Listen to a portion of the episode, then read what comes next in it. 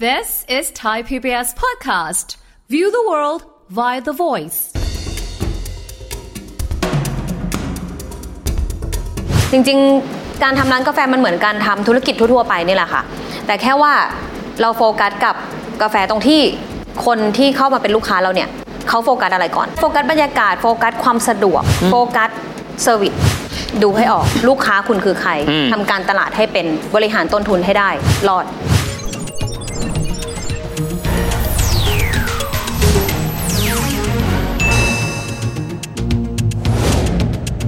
สวัสดีครับ ยินดีต้อนรับเข้าสู่รายการเศรษฐกิจติดบ้านนะครับ ท่านผู้ชมสังเกตไหมครับว่า เราตื่นนอนมาในยุคปัจจุบันนี้เนี่ยจะพบว่ามีคนกินกาแฟเยอะขึ้นมาก ๆ ถ้าเทียบกันกับทศวรรษที่แล้วๆมา แต่ไม่ใช่แค่นั้นครับ เดินออกไปข้างนอก ท่านเคยนับไหมครับเรามีร้านกาแฟกี่ร้าน พบว่าบ้านเรามีร้านกาแฟเติบโตขึ้นมากมายในทุกเซกเตอร์ทีเดียวคำถามก็คือว่าคงไม่ใช่ทุกร้านแล้วครับที่เปิดธุรกิจมาแล้วเนี่ยเดินหน้าทำกำไรกำไรได้นะครับบางร้านก็อาจจะเจ๊งไป ดังนั้นวันนี้เราจะมาคุยหัวข้อนี้เลยนะครับเปิดร้านกาแฟอย่างไรไม่ให้เจ๊ง แขกรับเชิญของเราในวันนี้ นายกสมาคมกาแฟพิเศษไทยนะครับ คุณนัทรดาคุณวิวัฒนานนท์ครับคุณนุ่นสวัสดีครับ สวัสดีค่ะ คุณนุ่นผมก็ไม่รู้นะแต่รู้ว่ามันมีทุกทุกๆที่เลยร้านกาแฟเนี่ยนะครับ ปัจจุบันลองประเมินได้ไหมครับว่าบ้านเรามีร้านกาแฟโดยประมาณสักเท่าไหร่อ่ะมันนับไม่ถ้วนแน่ๆแหละ หลักแสนน่ะหนูว่า ผมก็ว่าอย่างนั้นนะ ถ้าไม่โอ้โหเผลอๆถ้านับตู้นี่เป็นล้านเลยมั้งห อ ว่า อตู้นี้ก็น่าจะนับด้วย ถ้าไม่คือมันมันมันอะไรก็ตามที่สร้างกาแฟเป็นแก้วๆให้คนกินนะหนูว่าทั้งหมด อืมโอ้ มที่ไม่ได้ไปหยิบกินเอง ครับ ใช่แต่ว่าเยอะหลักถ้าเป็นร้านเนี่ยหนูว่าหลักแสน อืม หลายแสน ครับ ถ้าไม่แตะล้าน สมสมมติบอกว่าให้ดูถอยมานิดนึงนะครับ เพราะว่าอุตสาหกรรมกาแฟเติบโตเร็วมากในช่วงประมาณ 10 20 ปีนี้ สาเหตุที่มันเติบโตมาเยอะขนาดนี้มันเป็นเพราะอะไร แล้วลักษณะในภาพรวมของร้านกาแฟเมืองไทยมันเป็นยังไงครับ คือในการเติบโตเนี่ยแน่นอนว่ามันมีเคสสตัดดี้ไง มันมีสิ่งที่ทำให้คนเห็นว่าเฮ้ยเปิดแล้วลุ่ง อ่าอ่าอ่า อ่า แล้วก็มันเลยทำให้อะไรใกล้ชิดสุดพวกพนักงานประจำ อ๋อเอาแค อ่าและเวลาเราเครียดเครียดๆเรื่องงานเราคิดจะลาออกไปเปิดร้านกาแฟ ใช่ เพราะเราเห็นทุกวัน อ๋อมัน มันเป็น ข้าใจแล้ว psychology นิดนึง โอเคโอเค ใช่แต่อีกอย่างหนึ่งก็คือมันเป็นเพราะว่าหลายคนที่เขาแบบว่าไปเรียนเมืองนอกมาไปเห็นอุตสาหกรรมคาเฟ่ของที่อื่นเนี้ยค่ะ อย่างของเราเนี่ยมันเยอะจริงแต่ถ้าเทียบกับของฝั่งแบบพวกออสเตรเลียอย่างเงี้ยเราก็ไม่ได้เยอะขนาดเขาอันนั้นมีแบบโอ้โหทั้งแถวเลย อืมอืม แต่ว่ามันก็เยอะเมื่อเทียบกันกับการบริโภคของบ้านเรา ครับ ยังถือว่าเยอะมาก อืมๆ ๆ คือเราก็ดื่มเยอะแหละ แต่เราก็มีร้านกาแฟเยอะมากๆด้วยเหมือนกัน อืมๆ เพราะฉะนั้นการเติบโตเนี่ยมันมีส่วนของทั้งในแง่ของสิ่งที่คนเห็นทุกวัน อืม กับส่วนที่มันเอนจอยอ่ะ มันรู้ ครับ คนรู้สึกเซฟกับการอยู่ร้านกาแฟในหลาย ๆ ครั้ง จริง มันเลยทำให้เวลาคิดอะไรไม่ออกไปร้านกาแฟ นัดเจอเพื่อนไปร้านกาแฟ แล้วเวลาคิดอะไรไม่ออกว่าจะทำอะไรต่อในชีวิตดี เปิดร้านกาแฟ เอาเอาบางบางส่วนเหมือนเหมือนเป็นจุดนัดพบนะครับ ใช่ คนบางที ใช่ ก็เป็นจุดที่แบบปลีกวิเวกได้ อือหือบ างทีก็เป็นทางออกชีวิต ใช่ หลักๆเลยโครงสร้างของร้านกาแฟสักร้านหนึ่งอะครับ ค่ะ แน่นอนว่าโอเคว่าทำเลเรื่องค่าเช่านี้แยกไปนะ ค่ะ แต่โดยหลักๆ แล้วเนี่ยประกอบไปด้วยอะไรบ้างครับ โครงสร้าง โครงสร้างมีหน้าบ้านกับหลังบ้าน โอเค หน้าบ้านก็คือพวกที่โอเคหน้าหน้าร้านโซเชียลมีเดียนู่นนี่นั่นในอย่างฝั่งมาร์เก็ตติ้งหน้าบ้านฝั่งนี้เนาะการขายจริงๆจังด้านหลังคือพวกบาร์แบ็กการทำงานหลังบ้าน คนสตาฟสต็อกแคชฟลูหลักๆเลย จริงๆ การทำร้านกาแฟมันเหมือนการทำธุรกิจทั่วๆไปนี่แหละค่ะ แต่แค่ว่าเราโฟกัสกับกาแฟตรงที่คนที่เข้ามาเป็นลูกค้าเราเนี่ย เขาโฟกัสอะไรก่อน บางทีเราเปิดร้านกาแฟเนี่ย คนที่กินร้านเราเขาไม่ได้ชอบไม่ได้โฟกัสกาแฟนะ ก็มี เพราะฉะนั้น โฟกัสบรรยากาศอย่างนั้น ใช่ โฟกัสบรรยากาศ โฟกัสความสะดวก โฟกัสเซอร์วิส เพราะฉะนั้นมันเป็นสิ่งที่ตรงเนี้ยที่องค์โครงสร้างจริงๆมันก็มีปกติเลย คือหน้ากับข้างข้างหน้า ด้านหน้ากับเบื้องหลัง อืมอืม แค่นั้นไม่ได้ซับซ้อนไปกว่านั้น ครับ ผมถามโง่ๆนะในฐานะคนกินกาแฟนะ มีคำถาม ออกไปข้างนอกปั๊บเนี่ยบางทีเราจะพบว่าในฐานะคนที่ไม่ใช่คอกาแฟมาก รสชาติคล้ายๆกันนะขมๆบางทีออกเปรี้ยวนิดนึงอะไรอย่างนี้นะฮะการตั้งราคาของกาแฟ ค่ะ เพราะแน่นอนมันมันเป็นการชี้ได้ว่ารายได้เขาจะเป็นเท่าไหร่ ค่ะ แล้วก็กำไรเขาจะเป็นเท่าไหร่ หลักๆเลยวิธีการเวลาที่ร้านกาแฟใดร้านกาแฟหนึ่งสมมติไอ้เซกเตอร์เดียวกัน แล้วมีการกำหนดตัวราคาเขากำหนดจากอะไรบ้างครับ โลเคชั่น อ่ะโอเคเพราะค่าเช่าไม่เท่ากันหรือเปล่า ไม่ใช่ กลุ่มคนแถวนั้น อ๋อโอเค กำลังการซื้อค่ะ ครับครับ อย่างเช่นถ้าสมมุติบอกว่าคุณจะขายกาแฟแบบแก้วละ 200 ในย่านแบบสูตรรถทัวร์ นึกออกมันไม่ใช่กลุ่มเป้าหมายกัน คือใช่ อันนี้คือมันออกแบบเหมือนกับหนูยกตัวอย่างให้มันชัดเนาะ โอเค แต่บางทีถ้าเกิดเราแบบดุมๆ เพราะว่าการเปิดร้านกาแฟมันมีจากสองสองอย่าง ฉันเปิดฉันอยากเปิดร้าน แล้วฉันไปหาที่ อืมอืม กับอย่างที่สองคือฉันมีที่ และฉันอยากจะเปิดร้าน โอเค เพราะฉะนั้นไม่ว่าอะไรมาก่อน คุณต้องดูว่าตรงนั้นอะทราฟิกอะมีเป็นยังไง และใครเดิน อืม ไปนั่ง เอากลุ่มเป้าหมายเป็นหลักนะ ไปไปนั่งเด๋อๆเลย ไปยืนตรงนั้นเด๋อๆเลย อยู่สักอาทิตย์หนึ่งอะเช้ากลางวันเย็นเช้ากลางวันเย็น อ๋อ นั่งเป็นแบบโฮมเลสเลย ครับ เพื่อที่จะไปดูว่าทรา โอเค ทราฟิกตรงนั้นอะมันคืออะไร อืม แล้วก็แถวนั้นอะร้น ศึกษาพฤติกรรมผู้บริโภคก่อน ใช่ร้านไหนขายดี อืม แล้วใครมากินร้านนั้น แล้วขายเหมือนกันหรือเปล่า อ๋อ ร้านที่ขายดีแถวนั้นอาจจะเป็นร้านพิซซ่าก็ได้ แต่ว่าใครมากิน ราคาเท่าไหร่ ร้านก๋วยเตี๋ยวแถวนั้นเขาขายเท่าไหร่ คือตรงเนี้ย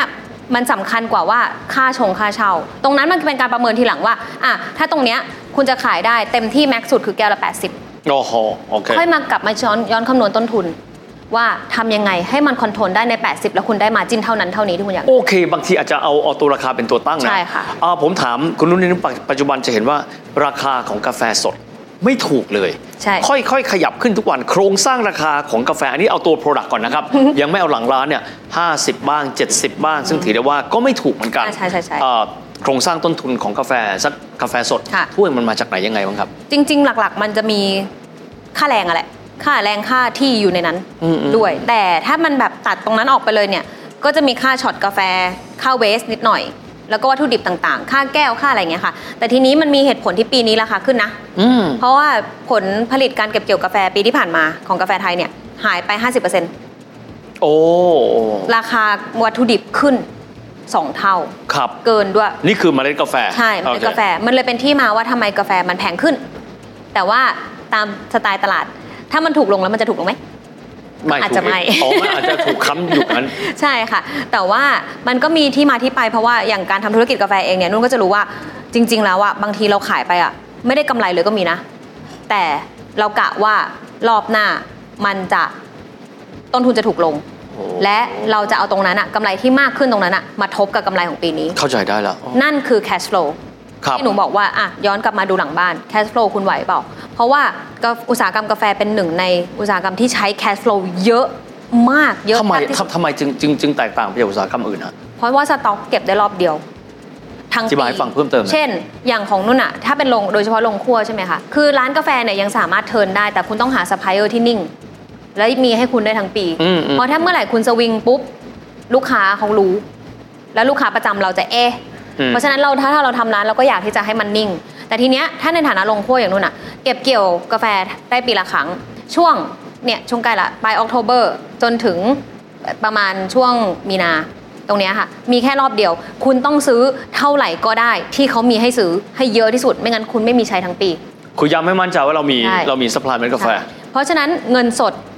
ในการซื้อเชอร์รี่ ในเชอร์รี่กาแฟ เป็น ครับ ลูกกาแฟ เงินสดล้วนๆอืมเงินสดออกอย่างเดียว กว่ามันจะกลับมาเป็น เงินสดอีกรอบหนึ่ง เงินสดอีกรอบหนึ่งยาว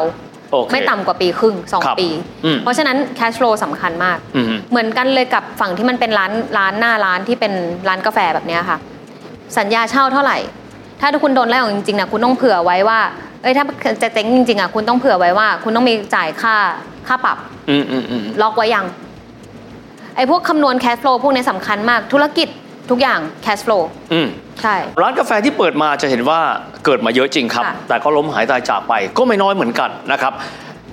องค์ประกอบของการทำธุรกิจให้ประสบความสำเร็จสำหรับคุณนุ่นแล้วน่าจะประกอบไปด้วยหลักๆบ้างครับ ก็เนี่ยค่ะหนึ่งคือ cash flow cash สอง flow ก่อน การตลาด อืม สามก็จริง ๆ มันอันเดียวกันคือ operation supply chain อืมอืมอืม คือถ้าตรงนี้จบเนี่ยส่วนใหญ่แล้วลีดของหนูนะ หนูลีดด้วยเงิน คือ อ๋อ cash แน่นอน flow แน่นอน มาก่อน อืม cash flow ต้องมาก่อน ไม่ใช่กำไรสูงสุด แต่เงินหมุนต้องเสถียรภาพสูงสุด ครับ และสองคือการตลาด เพราะว่าการตลาดมันคือเป็นตัวชักจูงทุกสิ่งอย่าง ทั้งโอกาส อนาคตการยอดขายทุกสิ่งอย่างคือการตลาด operation supply chain หลังบ้านคุณคุณมาลดคอสทีหลัง โอเค เพราะฉะนั้นไม่ว่าร้านคุณจะสเกลไซส์เล็กกลางใหญ่ 3 อย่างเนี้ยหายเจอ เพราะการตลาดเนี่ยที่นุ่นบอกว่าสำคัญมากๆเนี่ยก็คือการที่ดูว่าคนที่ดื่มของคนกินลูกค้าเราเนี่ย ใครยินดีจะจ่ายเท่าไหร่ ถ้าเราเอาอย่างอื่นมาเสริมเนี่ยเขาจ่ายเพิ่มเปล่า ครับ อย่างทำไมถึงต้องมีครัวซอง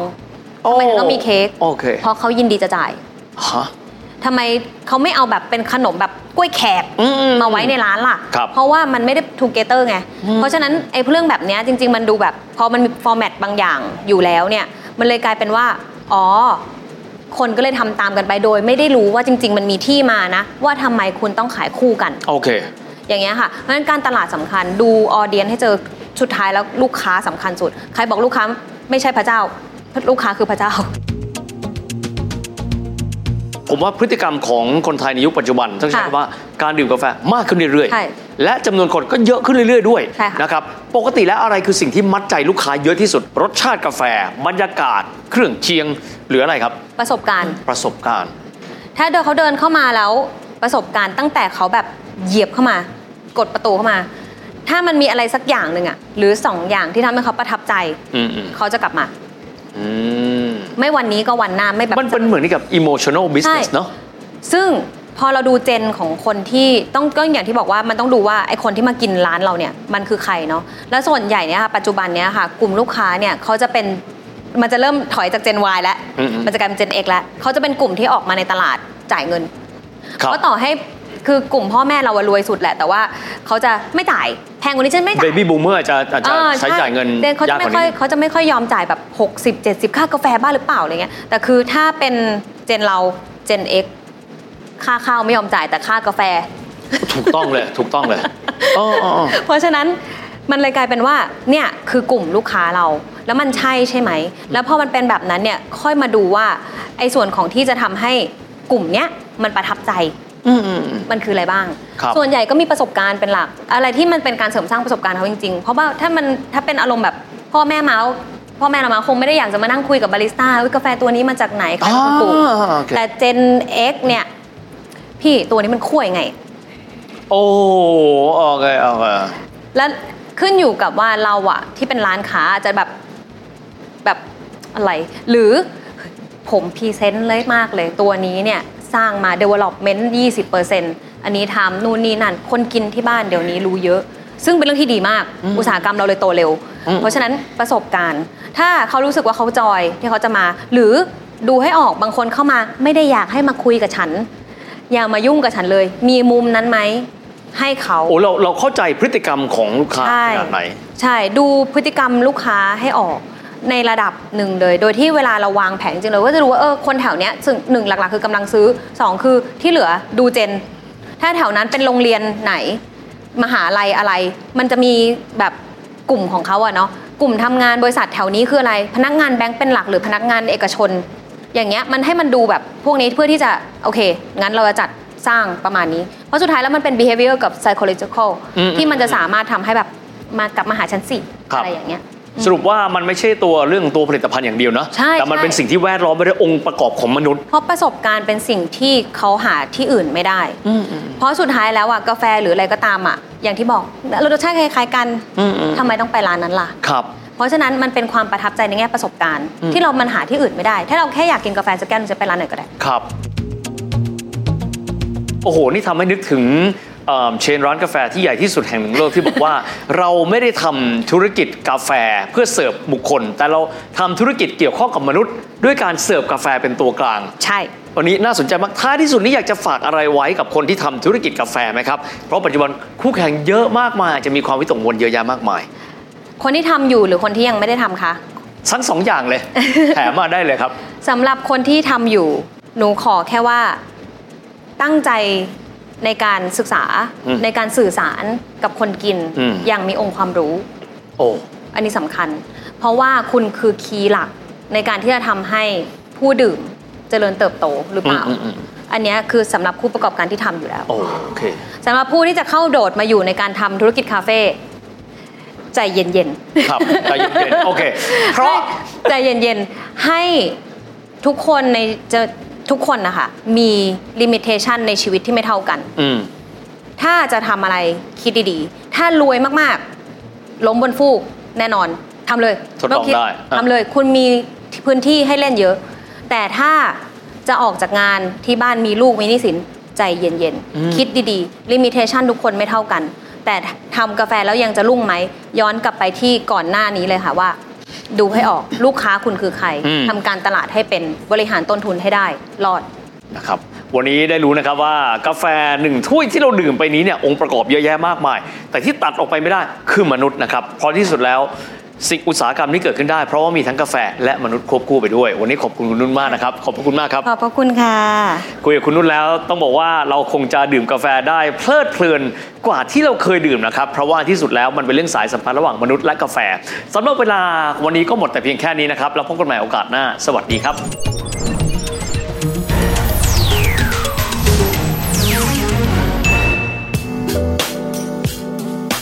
ติดตามรายการทางเว็บไซต์และแอปพลิเคชันของไทย PBS Podcast Spotify SoundCloud Google Podcast Apple Podcast และ YouTube Channel Thai PBS Podcast Thai PBS podcast. View the world via the voice.